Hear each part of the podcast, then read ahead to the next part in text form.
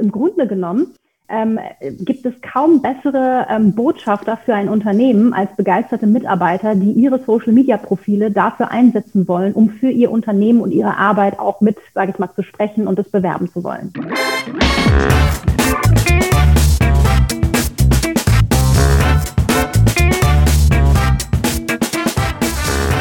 Ich begrüße euch super herzlich zum Her Money Talk, dem Geld- und Karriere-Podcast für Frauen. Ein Trend, der mir seit geraumer Zeit auffällt, ist, dass immer mehr und da insbesondere vor allen Dingen Frauen sich um die Positionierung ihrer eigenen Marke bemühen. Auf Neudeutsch sagt man dazu Personal Branding. Damit meine ich natürlich nicht Influencer, die zuhauf auf Instagram unterwegs sind, sondern mir fällt das insbesondere im Business-Kontext auf und vor allen Dingen dann, wenn ich auf mein LinkedIn-Feed schaue. Und ich denke, es ist einfach Zeit, dass wir uns mal diesem Thema Personal Branding heute in dieser Folge widmen. Und ja, was bedeutet das eigentlich, diese Personenmarke, warum das so wichtig ist für den beruflichen und damit auch für den finanziellen Erfolg? Weil schließlich geht es bei uns letztendlich auch immer ums Geld. Und dazu habe ich mir eine ausgewiesene Expertin eingeladen, um das mal für uns etwas näher zu beleuchten. Ich begrüße bei uns im Podcast Christina Richter. Christina ist eine erfahrene Kommunikationsexpertin. Sie war in UK, in China und in Deutschland in verschiedenen Kapazitäten bei Agenturen tätig und seit 2016 hat sie sich auf Personal Branding spezialisiert und hat eine Initiative für mehr Frauen im Tech-Bereich gestartet und ist auch noch ein China-Fan. Also, wir wollen mit dir, liebe Christina, uns mal genauer angucken, was Personal Branding eigentlich ist, wie geht das überhaupt? Wer braucht das? Und vor allen Dingen, was bringt mir das? Erstmal ganz herzlich willkommen bei uns, liebe Christina. Vielen herzlichen Dank, dass ich heute dein Gast sein darf. Ich freue mich sehr.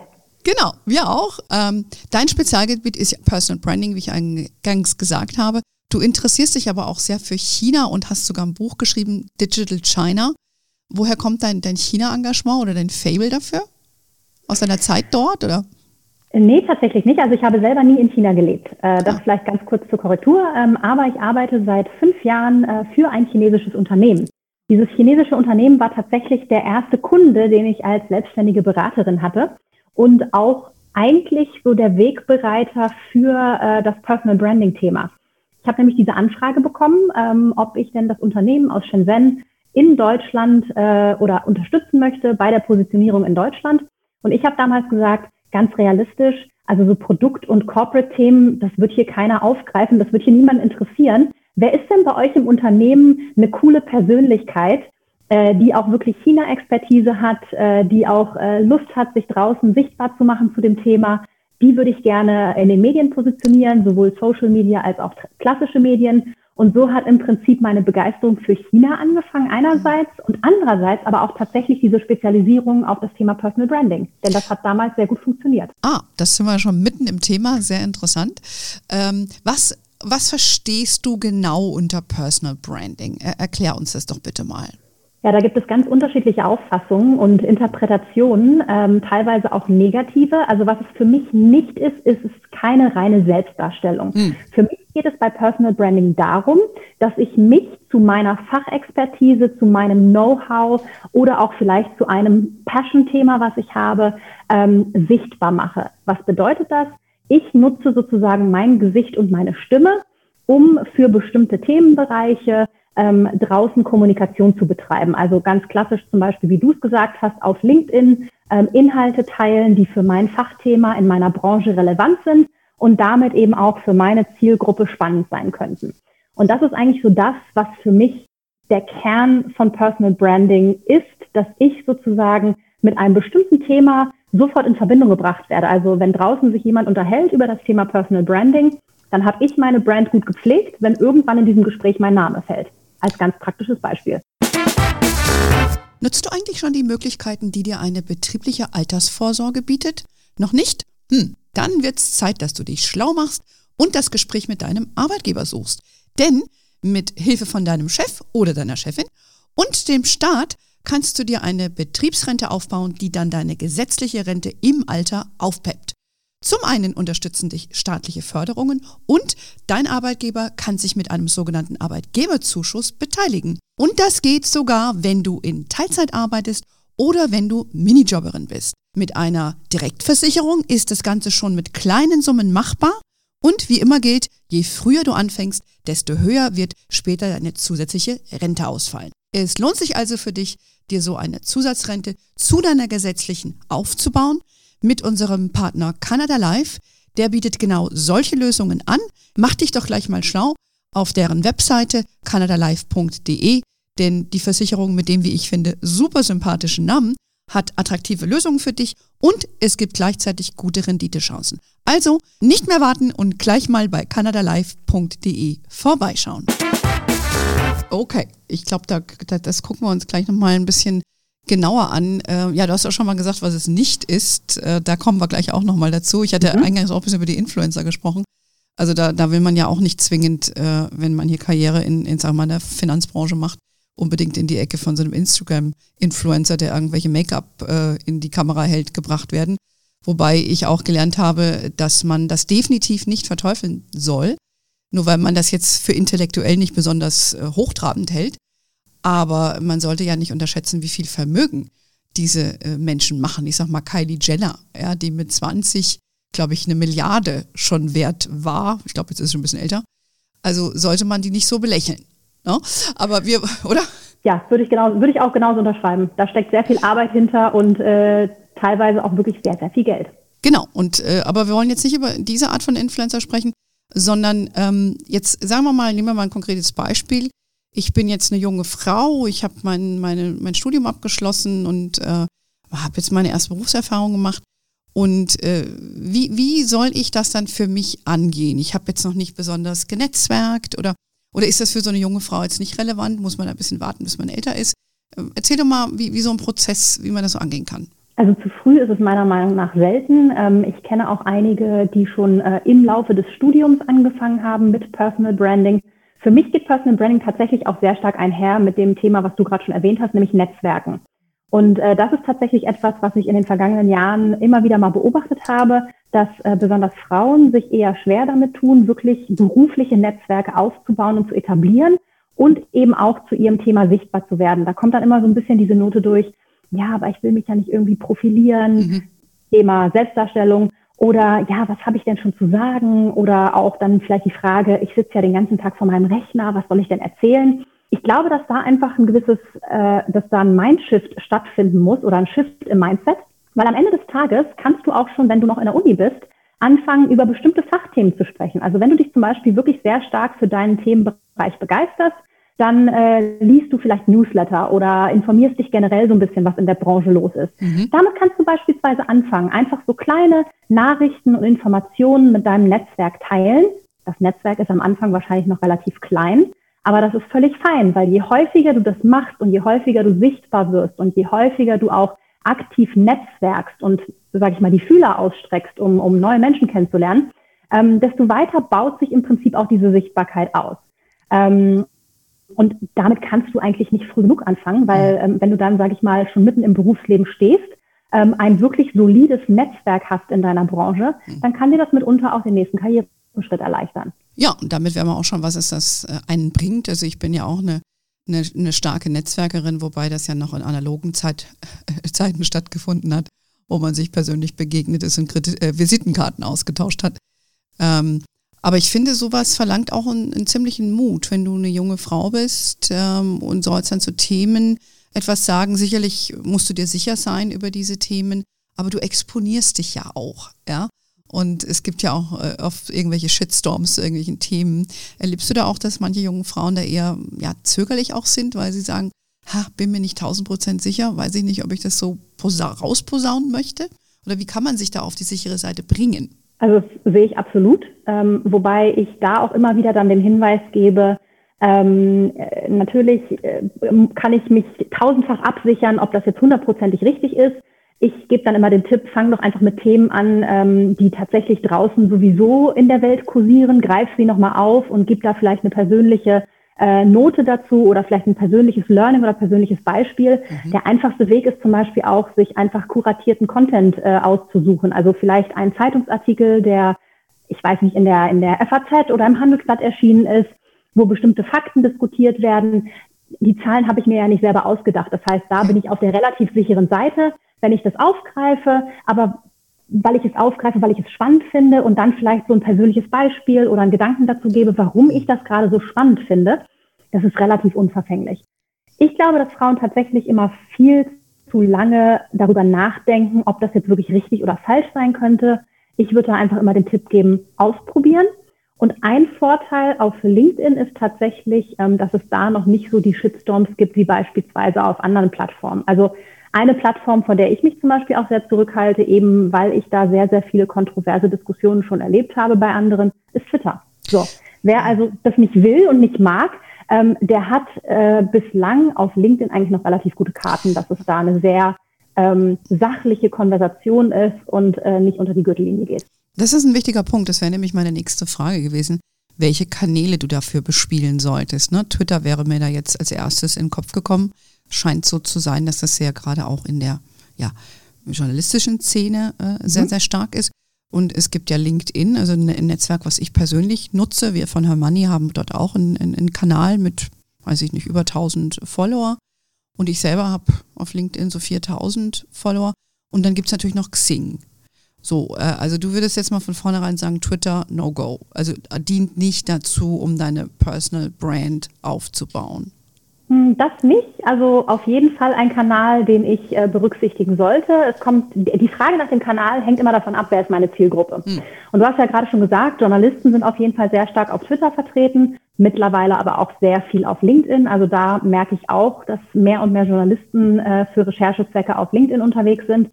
Ähm, wer sich im politischen Umfeld tummelt, also sehr viele Lobbyisten und sehr viele Politiker haben einen Twitter-Account. Das heißt, je nachdem, wen ich ansprechen will oder wen ich erreichen will oder wen ich möchte, dass sie auf mich aufmerksam werden, danach suche ich im Prinzip auch die Plattform aus, auf der ich mich tummle und äh, in die ich Zeit investiere. Twitter, wie gesagt, Journalisten ähm, und auch pol äh, politisches Umfeld ähm, sehr stark. Aber immer mit dem Hintergedanken, da kann es halt wirklich mal passieren, wenn ich vielleicht mal etwas Kontroverses äh, poste oder tweete, ähm, dass es vielleicht auch mal aus dem Ruder gerät. Das muss ich einfach wissen und mich darauf einstellen können. Ähm, LinkedIn ist, glaube ich, die Plattform, die besonders in diesem Jahr am meisten am Kommen ist oder absolut geboomt hat, ähm, was man ja auch an den Mitgliederzahlen gesehen hat. Ich glaube, wir sind da jetzt mittlerweile auch bei 17 Millionen, mhm. ähm, was wirklich sehr viel ist. Ähm, viele sind tatsächlich ähm, auf LinkedIn mittlerweile, die auch vielleicht auf Xing sind. Eine Besonderheit, die, äh, Xing auf, die ich bei Xing auf jeden Fall hervorheben würde, ist, ähm, dass tatsächlich der deutsche Mittelstand sich vermehrt noch auf der Plattform tummelt. Wobei ich persönlich auch gemerkt habe, dass für Personal Branding Zwecke, also wirklich um sich über Inhalte sichtbar zu positionieren, ähm, das auf Xing nicht so gut funktioniert. Was da tatsächlich gut läuft, ist so eine direkte Kontaktansprache, also eher so das Eins zu eins Gespräch. Mm, dafür würde ich das nutzen, ähm, für Personal Branding Zwecke dann doch eher ähm, Twitter oder LinkedIn. Also ich bin auf beiden Kanälen auch persönlich schon, schon lange. LinkedIn habe ich damals vor vielen Jahren auch gestartet, weil ich halt im internationalen Umfeld gearbeitet habe. Genau. Und dort war LinkedIn äh, das Ding. Und das hat sich also in Deutschland wirklich sehr, sehr stark äh, gesteigert in den letzten Jahren mit dem Ergebnis, dass ich zwar noch auf Xing bin, aber eigentlich das nicht für mich nutze und auch finde, äh, dass LinkedIn wesentlich mehr Möglichkeiten bietet in der Kommentarfunktion oder was du posten kannst. Also das finde ich viel ansprechender, auch das Profil, da kommen wir vielleicht gleich noch ein bisschen dazu. Äh, von daher ist das eher auch so mein persönlicher Favorit eigentlich auch geworden und wie wir merken, nicht nur meiner, weil 17 Millionen andere finden es auch geil. Ähm, aber wenn man jetzt noch mal, wenn, wenn man jetzt schon mal weiß, okay, ich habe so einen Schwerpunkt und ich entscheide mich jetzt mal, mich mehr auf LinkedIn zu, zu positionieren, und jetzt bleiben wir bei meinem Beispiel von so einer jungen Frau, die in ihrer Karriere ist und weiß, ne, Netzwerken ist wichtig, sich positionieren ist wichtig, dann hat die ja noch nicht so viele Follower wie kriege ich das jetzt dann am besten, äh, wie, wie kriege ich diesen Gang in, zum Rollen? Ich poste jetzt was und dann habe ich 1000 Follower oder wie geht das? Nein, ganz einfach ist es nicht. Und äh, es ist tatsächlich auch in diesem Jahr schwieriger geworden, weil eben mehr Menschen auf der Plattform aktiv sind. Also grundsätzlich äh, von der Erwartungshaltung her äh, gebe ich immer so ein bisschen den Rat, fang überhaupt erstmal an. Ähm, und ein erster Weg, um sichtbar zu werden, äh, geht für mich tatsächlich mittlerweile über Kommentare. Mhm. Kommentare sind auch Content. Und äh, das haben tatsächlich viele gar nicht so auf dem Schirm. Und was ich da dann im Prinzip mit auf den Weg gebe, ist, schau, wer in deiner Branche oder in dem Fachbereich, in dem du dich gerne etablieren möchtest, ähm, schon an Persönlichkeiten aktiv ist. Also wer sind die Menschen, äh, die sich in der Branche bereits sichtbar gemacht haben, die auch vielleicht schon eine rege Followerschaft haben, wo unter jedem Post eine angeregte Diskussion stattfindet und da bringst du dich ein. Aha. Dann wird mir auf die, dann wird mir auf die Frage gestellt, ja, aber dann, dann mische ich ja da bei der Konkurrenz mit oder dann teile ich da ja irgendwas, was vielleicht auch meinen Konkurrenten oder meinen Wettbewerbern zugutekommt. Naja, wenn ich vielleicht nur 200 Follower habe, derjenige, bei dem ich aber kommentiere, äh, weiß ich nicht, 15.000 hat, dann profitiere eher ich, als dass die Person profitiert. Und ich muss ja auch nicht gleich mein letztes Hemd hergeben und alles an Know-how und Wissen äh, rausgeben, was ich habe, sondern wichtig ist im Grunde genommen, seinen digitalen Footprint so ein bisschen zu hinterlassen. Also durch smarte Kommentare sich an Unterhaltungen, die in meiner Branche stattfinden, beteiligen. Und der Mensch ist ja so, wenn ich einen Namen einmal sehe, dann, ja, dann sehe ich den, ich finde den Kommentar vielleicht spannend, aber dann ist er auch schon nach zwei Minuten wieder vergessen.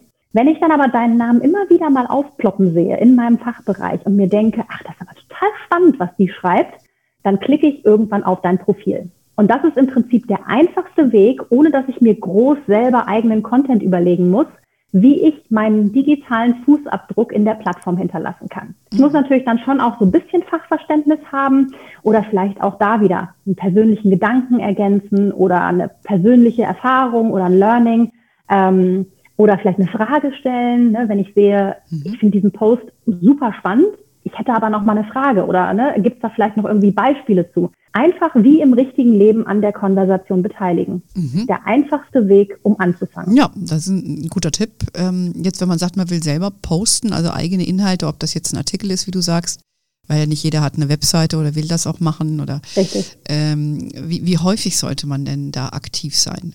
Auch da gibt es keine wirkliche Faustregel. Ähm, je mehr du investierst oder je mehr du machst, desto schneller kannst du natürlich an Reichweite gewinnen. Wichtig ist, dass es kontinuierlich ist. Also ich arbeite zum Beispiel mit vielen Menschen zusammen, die sagen, ich habe gar nicht jeden Tag die Zeit, mich dann auch beispielsweise um Kommentare zu kümmern. Weil wenn du dann erstmal angefangen hast, eine Konversation anzustoßen, dann solltest du dich natürlich auch um deine Community, um dein Netzwerk kümmern. Und äh, wenn da Kommentare oder Fragen auf, äh, aufploppen, sollst du die natürlich auch beantworten und nicht auf Nimmerwiedersehen liegen lassen. Das heißt, je mehr Zeit du investierst, desto schneller kannst du sichtbarer werden. Gesetzt im Fall, dein Content ist auch wirklich gut und du gibst da wirklich auch ein bisschen qualitativ hochwertige Inhalte äh, raus. Aber du musst natürlich auch immer Zeit fürs sogenannte Community Management mit einplanen. Das heißt, je mehr du machst, mhm. je sichtbarer du wirst, desto mehr Aufwand wird es. Also ich gebe immer so ein Mittelmaß, dass ich sage, überleg dir, wie viel Zeit du investieren kannst besser ist es, jeden Tag eine halbe Stunde, Stunde zu investieren, als einmal alle zehn Tage, weiß ich nicht, zwei, drei Stunden, weil hinter LinkedIn steckt ein Algorithmus, der mhm. gewöhnt sich an einen gewissen Rhythmus. Ja. Und wenn du diesen gewissen Rhythmus auch vorgibst, dann, ähm, dann hilft dir das eben auch in einer kontinuierlichen Art und Weise sichtbarer zu werden. Mhm. So als Daumenregel würde ich sagen, Montag, Mittwoch, Freitag. Okay, das ist doch schon äh, hilfreich. Das heißt, das ist halt eine Entscheidung, die man treffen muss. Möchte ich mich da in dieser Form genau. positionieren, ein bisschen Zeit reinstecken und äh, dann über Zeit und über den Algorithmus, ja, äh, baut sich dann die Community auf und die Marke. Ja? Genau. Ähm, was mir eigentlich auch ganz gut gefallen hat, das hattest du mir ja schon auch als Tipp gegeben, ist, dass man auch sein persönliches LinkedIn-Profil richtig darstellen soll. Das, ich habe natürlich jetzt meins gepimpt nach unserem Gespräch. Und ich, ja, danke schon mal für den Tipp. Kannst ja nachher mal schauen, ob ich das richtig gemacht habe. Aber ähm, das fand ich auch einen ganz, ganz wichtigen Tipp, ja, weil, ähm, also jetzt in meinem langen Berufsleben habe ich natürlich schon sehr viele Presseinterviews und sowas. Und einfach sich auch mal hinzusetzen und seine Positionierung ein bisschen aufzuschreiben in der Form. Und ich meine, ich habe natürlich eine persönliche Webseite, weil ich habe ja auch ein eigenes Business, ein bisschen anders, ne? Aber was würdest du jetzt einer jungen Frau sagen oder überhaupt eine, die jetzt sich ähm, Mitte 30, um die 40 ist und sagt, hey, ich will jetzt einmal Gas geben auf LinkedIn oder auch gerne eine 50-Jährige, die aber jetzt keine Webseite hat, ähm, wie sollte die das dann machen? Sollte die auch so ein LinkedIn-Profil ausfüllen und hat vielleicht keine tausende Interviews gemacht irgendwo auf FAZ und sonst wo? Das ist auch, das ist auch ganz, äh, ganz äh, unwichtig im ersten Schritt. Also davon würde ich das gar nicht abhängig machen. Ich würde noch einen Gedanken damit reinbringen und zwar, ähm, was auch viele gar nicht berücksichtigen, ist, dass wir eigentlich alle schon eine Personal Brand haben. Weil was passiert nämlich, wenn jetzt zum Beispiel ich dir einen Namen zurufe? Guck dir doch mal die und die an. Vielleicht, könnt, vielleicht wäre das ein guter Match. Soll ich euch mal miteinander in Kontakt bringen? Was machst du? Ich google den Namen. Du googelst. So. Es ist wirklich so. Wenn du sehr aktiver LinkedIn-Nutzer bist, dann kann es sogar passieren, dass du gar nicht googelst, sondern einfach direkt in LinkedIn guckst. Hm. Aber das Interessante ist, wenn du dich selber mal googelst, dann wirst du feststellen, dass dein LinkedIn-Profil in der Regel zwischen den ersten drei bis fünf Treffern ist. Ja. Das heißt, der Klick auf dieses Profil ist relativ kurz oder sehr wahrscheinlich. Und dann ist, sage ich mal, der erste Eindruck das, was Leute von dir kriegen, was sie auf deinem LinkedIn-Profil sehen. Und das vernachlässigen viele. Also äh, ich glaube, dass, dass viele ihr Profil mal vor, weiß ich nicht, fünf bis zehn Jahren angelegt haben, haben ihren Lebenslauf einfach rüber kopiert, noch ein altes Foto da drin. Ähm, das Titelbild gab es damals noch gar nicht. Also es ist so ein halbfertiges Profil, was eigentlich keinem heutigen Standard mehr entspricht. Das ist der erste Eindruck, den ich von dir bekäme, hm. wäre das dein Profil. So. Und ähm, du kannst ein LinkedIn-Profil im Grunde genommen nutzen wie eine eigene Webseite. Und das ist so der Gedanke, den du, äh, den man sozusagen für sich ähm, mal verinnerlichen sollte, ähm, dass wenn ich keine eigene Webseite habe, ihr macht ja nichts. Ich kann ja wirklich ein gutes LinkedIn-Profil anlegen. Und dann würde ich mir die Mühe machen und einmal dieses Profil wirklich von von oben bis unten richtig aufsetzen. Ich würde jedes Segment auf diesem Profil richtig äh, oder vollständig ausnutzen, denn jedes Segment hat ja eine Daseinsberechtigung. LinkedIn hat sich dieses Profil ja nicht irgendwie aus Spaß an der Freude überlegt, sondern da hat tatsächlich jede Funktion eine Daseinsberechtigung. Ein Beispiel. Wenn du in deiner Experience, also in deinem Lebenslauf beispielsweise schreibst, für welche Unternehmen du schon gearbeitet hast, das hast du vielleicht vor zehn Jahren mal gemacht. Damals waren noch nicht so viele Unternehmen auf LinkedIn. Ich würde heute das Profil nochmal komplett durchgucken und würde schauen, welcher meiner ehemaligen Arbeitgeber hat mittlerweile eine LinkedIn-Unternehmensseite. Hm, und ich würde die dann mit meinem Profil verknüpfen, weil das ist sowas wie passives Einkommen, wenn nämlich Leute auf der Unternehmensseite von einem meiner ehemaligen Arbeitgeber sind und ein bisschen rumsurfen. Da werden auch die Mitarbeiter und die ehemaligen Mitarbeiter angezeigt. Und vielleicht findet irgendjemand, der überhaupt nicht nach mir gesucht hat, mein Profil, findet das spannend, wird vielleicht mal ein potenzieller Partner, Kunde, äh, Auftraggeber, was auch immer. Aber jedes Segment in diesem LinkedIn-Profil hat wirklich eine Funktion. Und ich glaube, dass das tatsächlich bei vielen einfach noch gar nicht so äh, bewusst ist oder dass ja. wir sich darüber keine Gedanken machen. Ja, ja, also da habe ich ja gleich mein nächstes To-Do, wenn wir hier fertig sind mit dem Podcast. Da muss ich gleich mal gucken, ob ich das alles schon richtig gemacht habe. Man kann sich ja bei dir auch beraten lassen, das machst du ja auch und du hast ja auch ein paar prominente Beispiele von Frauen, die du beraten hast. Ich weiß nicht, ob du das hier sagen darfst, äh, die auch zu LinkedIn Top Voices wurden. Äh, das finde ich übrigens ganz spannend. Da gibt es richtig so gebettelt, wird sich inzwischen, wer wird Top Voice für, für LinkedIn. Ähm, also das, das ist, glaube ich, auch ein guter Marketing-Gag von LinkedIn, oder? Die, die, so ein bisschen wie bei der Lufthansa, weil der Miles Moore will ja eigentlich äh, Senator sein, weil Frequent Traveler ist ja für Anfänger. Ja, ja absolut, absolut oder? Ähm, das nutzen ja auch viele dann auch inzwischen als Auszeichnung, finde es ganz interessant. Es gibt aber auch diese Funktion ähm, Recommendations, also Empfehlungen. Ich kriege da auch immer mal Anfragen. Ich habe das bisher irgendwie ignoriert, weil da muss ich ja irgendwie was schreiben. Ne? Wenn jemand irgendwie sagt, klicke auf Skill, dann sage ich, okay, hat er oder sie. Ne? Was, was rätst du denn da? Soll man sowas nutzen, aktiv auch? Tatsächlich auch wieder so eine dieser hm. Funktionen, äh, die noch eine, sage ich mal, äh, zweite Funktion erfüllt. Weil wenn du jetzt jemand anderem eine Recommendation schreibst, dann bist du auf dem Profil dieser Person sichtbar. Ah. Wenn du dir nämlich mal die Recommendations anguckst, dann siehst du ja immer empfohlen von und dann hast du dein kleines Profilfoto da. Und äh, auch das wieder. Es gibt tatsächlich Menschen, die verbringen Zeit und browsen durch verschiedene Profile, gucken sich die an und wenn sie irgendwas Spannendes oder Interessantes sehen, klicken sie drauf. So eine Recommendation kann auch ein Weg sein, wie Menschen, die eigentlich gar nicht nach dir gesucht haben, auf dein Profil finden. Mhm. So, das geht natürlich in beide Richtungen. Also wenn du sozusagen wo an, jemand anderem eine äh, Recommendation gibst, dann bist du sozusagen auf dem Profil der Person sichtbar.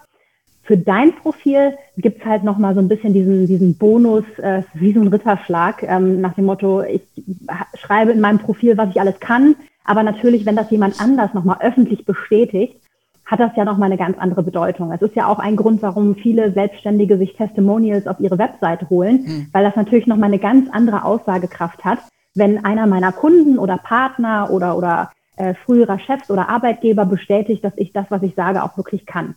Ich würde das Tool auf jeden Fall nutzen. Ah, okay, gut, noch ein To-Do muss ich auch gleich mal machen, ein paar Bewertungen schreiben, selber welche äh, erhalten und äh, ja, aber das ist schon, es ist schon sehr zeitaufwendig. Aber ich muss sagen, ich, ich mag das schon mit LinkedIn persönlich und dass ich unbezahlte Werbung hier für LinkedIn mache. Ähm, weil äh, man, ich, ich genau das, was du sagst, auch für mich erkannt habe. Du kannst dich da sehr kompakt präsentieren, ja, und wenn junge, junge Frauen, je früher, desto besser, kann man das ja dann immer ergänzen. Das ist eigentlich, finde ich, schon eine ganz coole Sache und vielleicht auch für Personen, die nicht so im eins zu eins Austausch so gut sind. Das hat man ja auch häufig, ne? die dann so Ängste haben, auf jemanden zuzugehen. Und das ist ja, kannst du dann Intellekt zeigen, ohne dass du persönlich jetzt da gegenüberstehst und irgendwas stammelst. Genau. Ja? Ich vergleiche LinkedIn eigentlich immer mit einer mit einer digitalen Fachkonferenz. Also als wir noch offline äh, genetzwerkt haben, dann war einer der Standard-Netzwerkgelegenheiten ja ähm, auf, auf Fachveranstaltungen zu gehen, auf Konferenzen, auf Messen oder ähnliches. Und im Endeffekt, was haben wir gemacht? Also wenn ich zum Beispiel als Speaker eingeladen wurde, dann war das Erste, was ich gemacht habe, ich musste eine Bio und ein Foto und mein, den Titel meines Vortrags abgeben. Nächster Schritt für mich war dann, äh, den Vortrag vorzubereiten, meistens in der Form einer PowerPoint-Präsentation. Dann bin ich zur Veranstaltung hingegangen, habe meinen Vortrag gehalten mit einer Audience, ähm, also meiner Zielgruppe. Ähm, und ich habe ja versucht, mit meinem Vortrag oder meiner Präsentation einen Mehrwert zu bieten. So.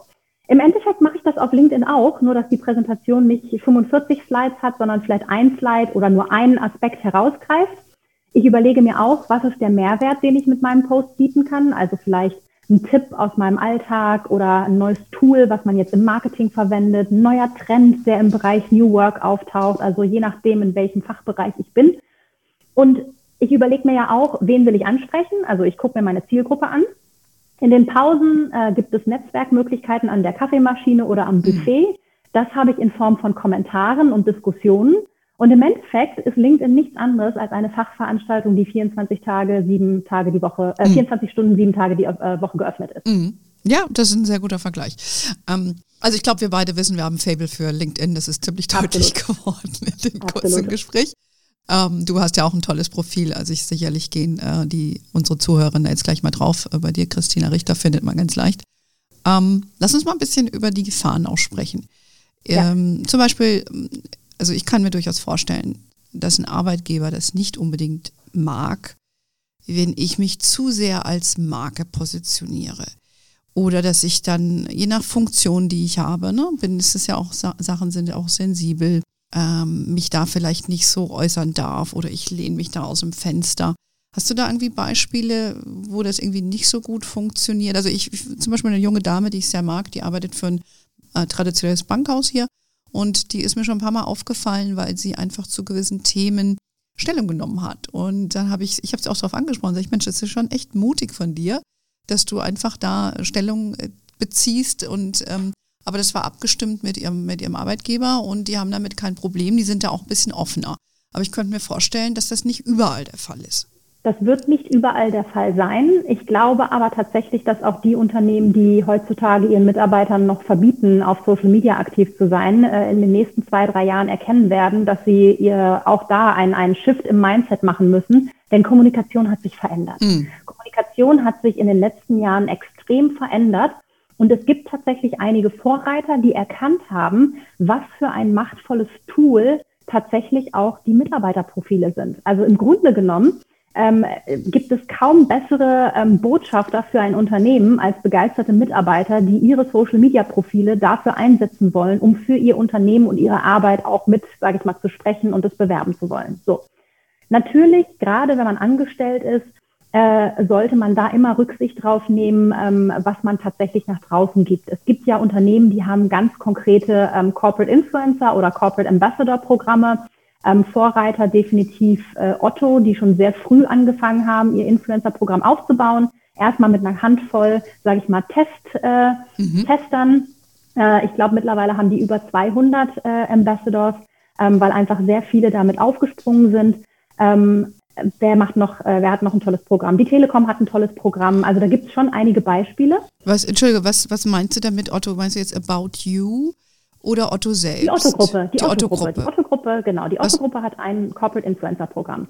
Okay, und, was, was, was ähm, muss ich mir darunter vorstellen? Also ich, mich, ich bin da jetzt nicht mit vertraut, weil es eine ganz andere Branche ist. Ähm, also im Grunde genommen, was, was, was Otto oder auch Telekom machen, äh, die haben ausgewählte Mitarbeiter im Unternehmen, die beispielsweise dann auch zu Unternehmensthemen sich draußen äußern oder die ganz gezielt bestimmte Branchenthemen hm. mit ihrem Netzwerk diskutieren, Aha. ihr Netzwerk dadurch ausweiten und je mehr Follower, also nehmen wir an, Otto Group hat eine Unternehmensseite, über die Unternehmensseite kommunizieren sie ihre Corporate-Themen nach draußen Und dann hat äh, Otto vielleicht noch zwei, diese 200 Influencer. Jeder von denen hat irgendwo zwischen 10 bis 50.000 Follower. Dann multiplizierst du ja im Grunde ah. genommen die Aufmerksamkeit deines Unternehmens ins Vielfache. Verstanden. Mhm. Und das ist im Grunde genommen was, was, was der Benefit von, von Corporate Influencern ist, dass du im Grunde genommen ein persönliches Gesicht oder dem Unternehmen eine persönliche Note geben kannst durch die Mitarbeiter, die eben auch nach draußen sprechen. Mhm.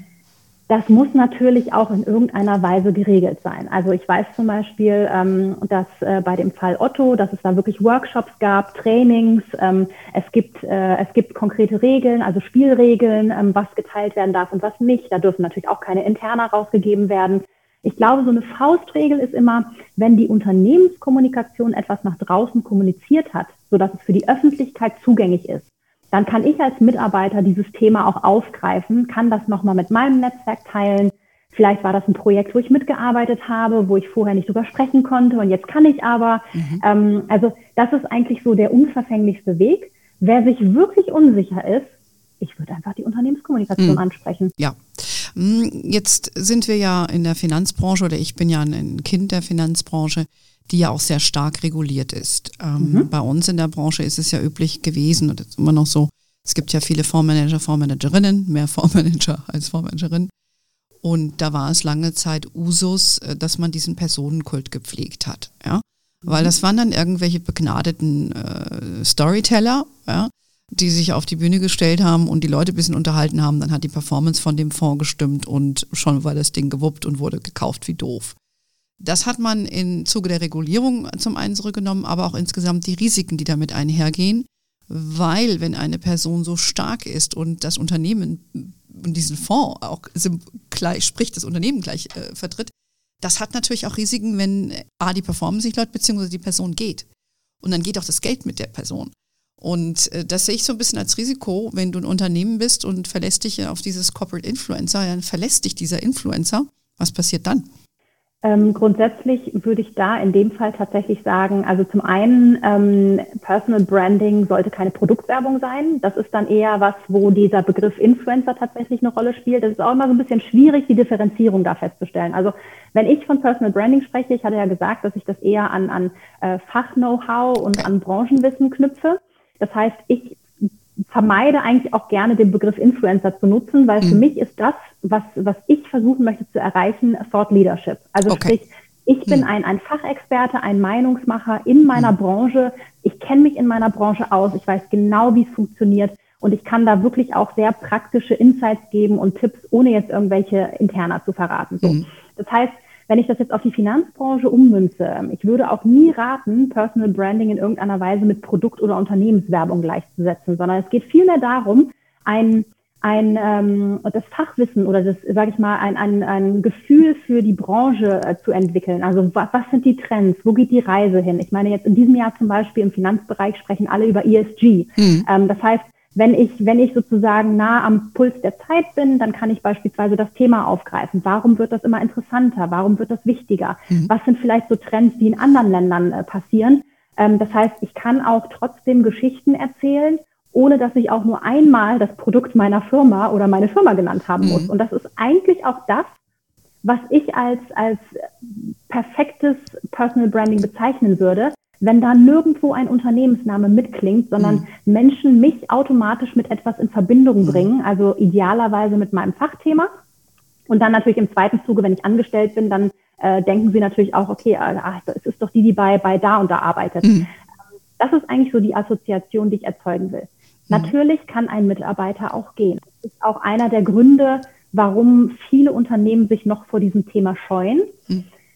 Aber ich sage mir immer, wenn jemand unzufrieden ist oder unglücklich ist oder ein besseres Angebot kriegt, geht er sowieso. Aber in der Zwischenzeit hat er dem Unternehmen vielleicht durch sein eigenes Personal Branding und durch seine eigene Arbeit äh, noch mehr Aufmerksamkeit beschert.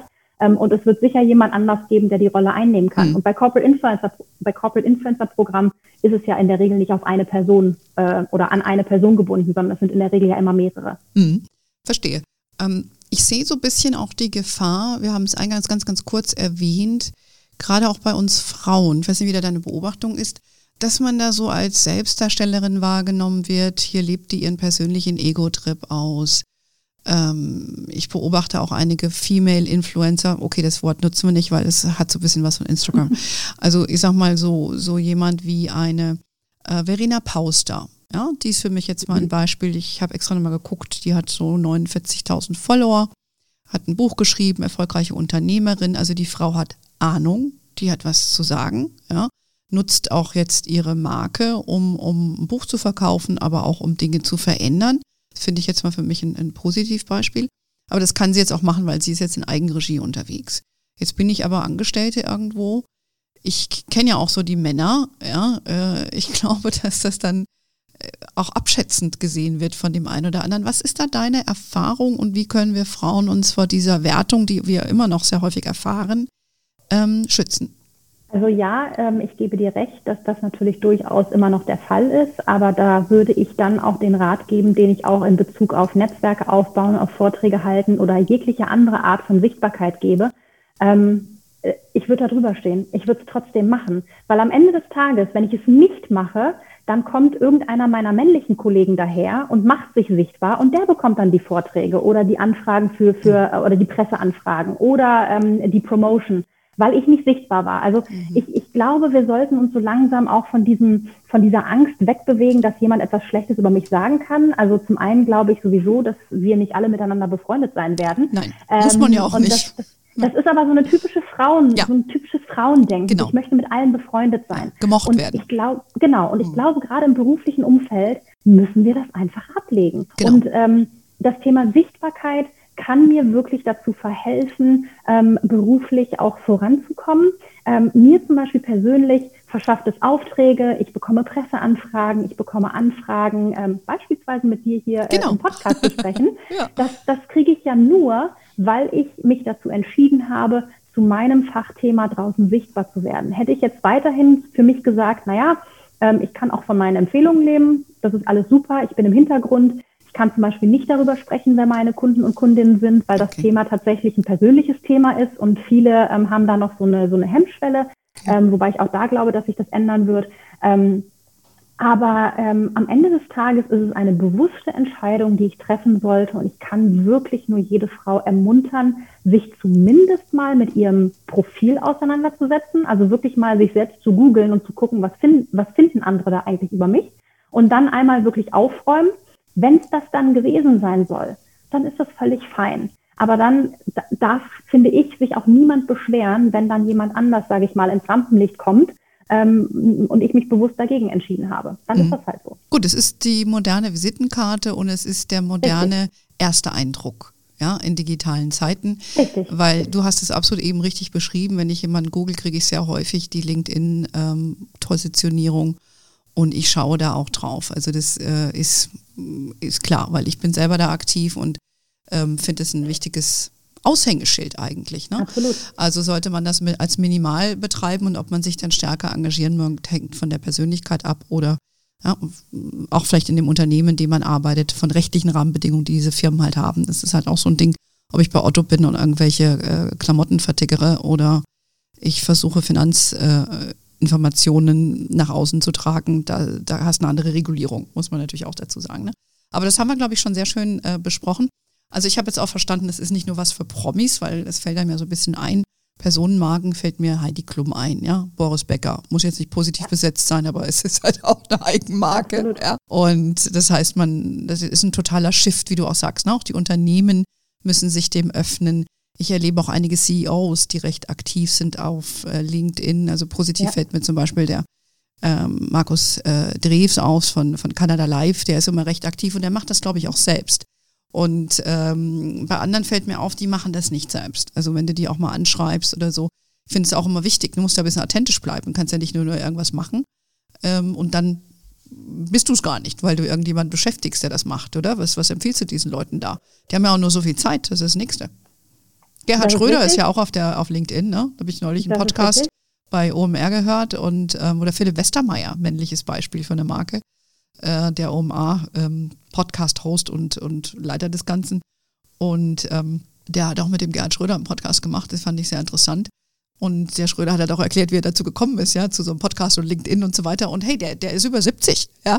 ja. Und der hat ganz viele Follower und ich bin eine davon. Ja? Also.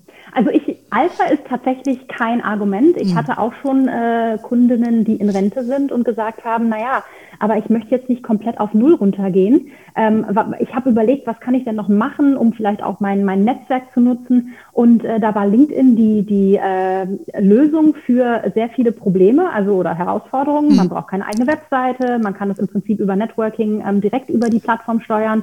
Ähm, also Alter ist tatsächlich für mich kein Grund, mhm. äh, nicht, nicht auf LinkedIn aktiv zu sein.